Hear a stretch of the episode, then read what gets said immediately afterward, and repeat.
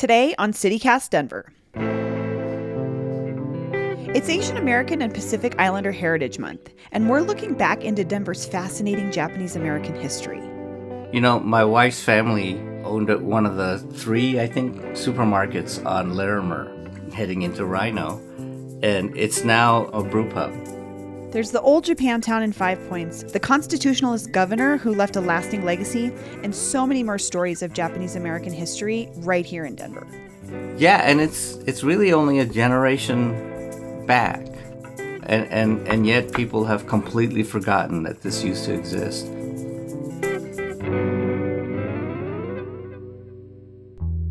Today is Tuesday, May 11th, 2021. I'm Bree Davies, and this is CityCast Denver.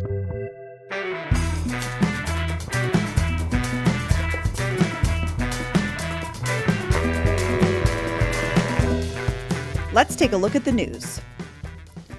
Be prepared for more weird Colorado spring weather with a high of 42 and a mix of rain and snow throughout the day. Bruce Randolph Jr., founder of Daddy Bruce's Barbecue in Boulder, passed away this month at the age of 94. The barbecue establishment was named after his late father, Daddy Bruce, a Denver culinary fixture for decades who was known for serving up hot meals to those in need. University of Colorado President Mark Kennedy is stepping down after two controversial years on the job. The move comes weeks after CU Boulder faculty formally reprimanded him for an alleged failure of leadership with respect to diversity, equity, and inclusion. But it sounds like an amicable split. Good news, music fans and fans of hanging out on South Broadway. The Underground Music Showcase is back. Dozens of local and national bands will return to the Baker neighborhood this August for a late summer edition of the music festival. Lineup and more information to come.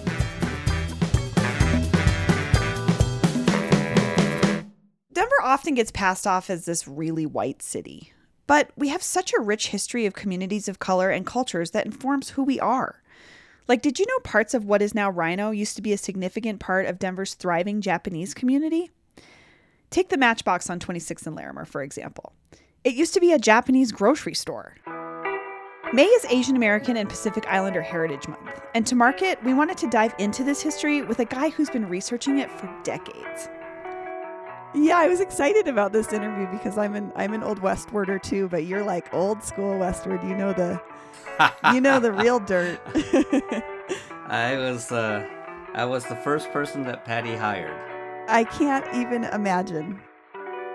Gil Asakawa has been a staple in the Denver journalism scene since I was a kid. He's also been an advocate and educator for Japanese culture and history in Denver for most of his life.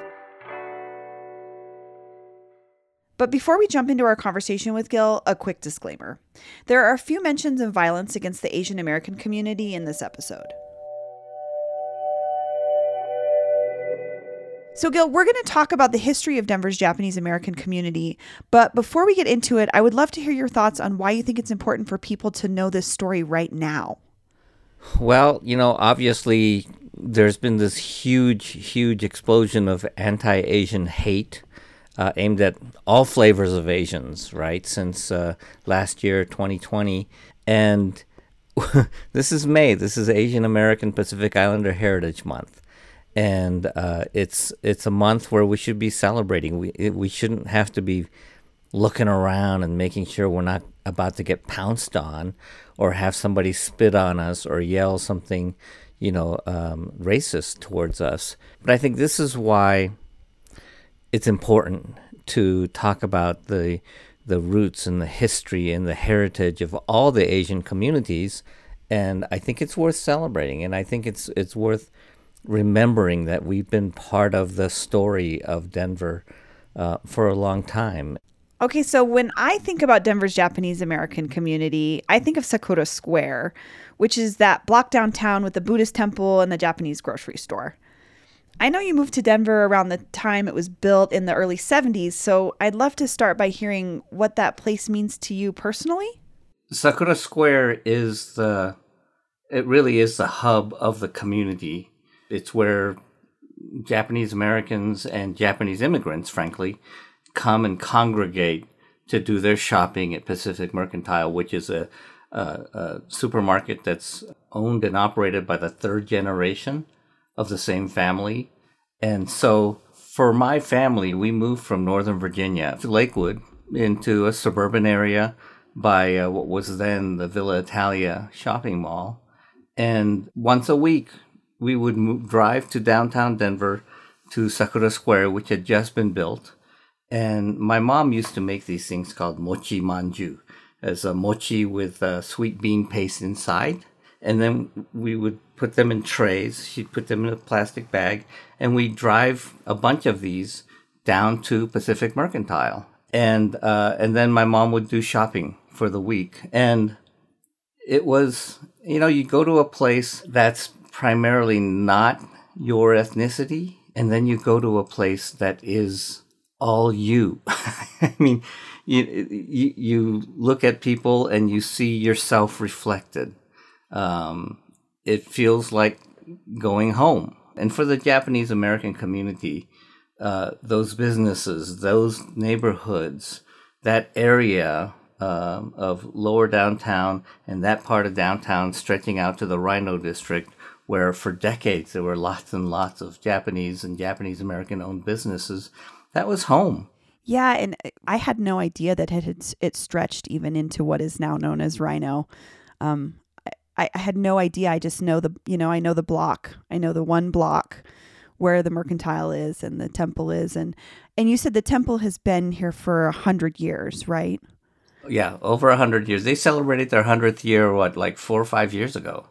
That's incredible. And could you could you tell a little bit of that that backstory of, or just in terms of when the story of Japanese people in Denver really began? Sure. You know, the first Asians in Denver of any significance were the Chinese. Uh, you know, there's this famous, uh, or not, maybe not so famous for most people, anti-Chinese race riot on October 31st, 1880 uh, where a Chinese man was beaten to death and hung from a, a, a lamppost. That race riot was used by authorities to help pass the 1882 Chinese exclusion law, which prohibited any new immigration of Chinese to the United States. So, what happens is by the late 1880s, uh, Americans, like white landowners, suddenly realize, oh, we need some cheap labor we're not getting a lot of new Chinese, so huh, let's let some uh, Japanese in. They'll probably work harder. They'll do. They'll be great. And so that's when the Japanese first started coming to the United States. The first Japanese arrived in Colorado in the late 1800s, but really not of any significant population. But then by 1910, there were 2,300 so over 2,000 people. Uh, and then a community started to form. And a lot of the times you see communities of color and, and immigrant communities migrating, so to speak, to the same neighborhoods that previous communities of color have lived in. And that's because of redlining, right? That there were uh, all these um, uh, restrictions on who can live where. And so that's why you see uh, African Americans. You know, that's why Five Points ended up being where it is, and that's why the Japanese kind of the Japantown business district stretched out along Larimer, but did not go into downtown. You know. And so a lot of families get settled here. There's kind of a joke. My wife's family, she grew up in Denver, and both sides of her family came to Denver after World War II there's kind of a running joke that in Denver there are really only like five Japanese families. Everybody's related by marriage or blood, you know. Yeah, and that that actually kind of goes right into my next question because I know from a presentation of yours I watched, I loved the the yearbook pictures um, of Manual High School and all of the Japanese American student, the Nisei students there, and I I wondered if you could talk a little bit about that influx of Japanese um, people because of World War II and Governor Ralph Carr and his his role in in embracing the Japanese community. You know, one of the things about the Japanese community here is how much it is a, a, legacy of Governor Ralph Carr, who uh, in the 1930s, uh, early 1930s, he was a small town lawyer in southern Colorado, and then he moved to Denver and he was often spoken of and mentioned as a future Republican presidential candidate. But when World War II started, when Pearl Harbor was bombed, immediately kind of the tenor of hate speech and hate crimes against Japanese were sparked. And then on February 19, 1942, when President Roosevelt signed Executive Order 9066, which allowed the U.S. military to designate uh, military exclusion zones for national security reasons, and basically gave them the excuse to round up all Japanese, anybody of Japanese descent. Now, that's the part where Ralph Carr, who was by then the governor of Colorado, Ralph Carr had a problem with that because he was a constitutionalist. And he said, This is wrong. This is illegal. We shouldn't be doing this. Um, it's not so much, I think, that he had a love for Japanese. I, I don't, I wouldn't say that he was defending Japanese nationals, but he thought it was just flat out wrong to round up American citizens of Japanese ancestry. So he made a public statement that people of Japanese descent should feel, you know, welcome to come to Colorado and stay in Colorado and that they wouldn't be rounded up. And, you know, I've known people who did come. Their families came to Denver, you know, at Ralph Carr's invitation, or came to Colorado and uh, started farms or went to work. So Japanese Americans have a great deal of respect for the legacy of, of Ralph Carr.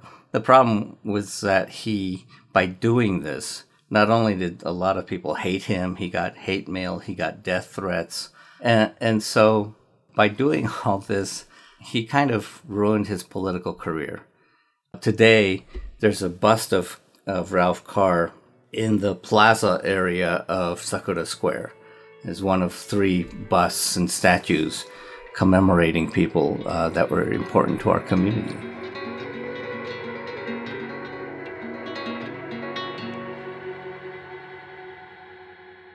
And as you mentioned, May is Asian American and Pacific Islander Heritage Month. So, um, for listeners who hear this story and want to celebrate and support the community, what are some things that you could recommend? Well, there's um, there isn't a lot this year because of COVID. you know, sure, still uh, sure. still dogging us. But um, there's always lots of ways that you can support the Asian community. Number one, go eat Asian food at a locally owned, Asian owned restaurant of any flavor, any ethnicity, any heritage, any cuisine, uh, and then go back. Do you have a Do you have a favorite restaurant, Gil, or a favorite a place you want to shout out that you go to pretty often? I have a lot of favorite restaurants. There's a, a, ramen restaurant called Ramen Star. They, he makes his own ramen noodles every morning. uh, that's really good. Um, there's a couple of good um, sushi restaurants, some Chinese restaurants. Uh, actually, if you follow me on Facebook, I take pic- or Instagram, I take pictures of all the food. So uh, take a look. And ra- ramen stars at 40th and Tejon, and I was just thinking, my my friend Rosie, who's like my um, Japanese American food expert friend, just texted me yesterday and was like, "Okay, I found the ramen spot. It's called Ramen Star. it's got the best ramen, and now I've got a second from Gil, so I know it's legit. It's legit. It's it's really legit. It's he, he's really good, and it's a small operation." And I'd love for people to support him. Well, thank you so much, Gil. This has been wonderful. Sure. No problem.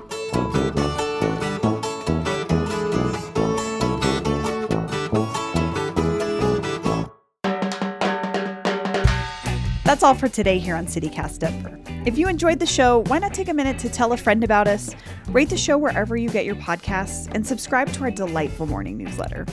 We'll be back tomorrow morning with more news from around the city. Later.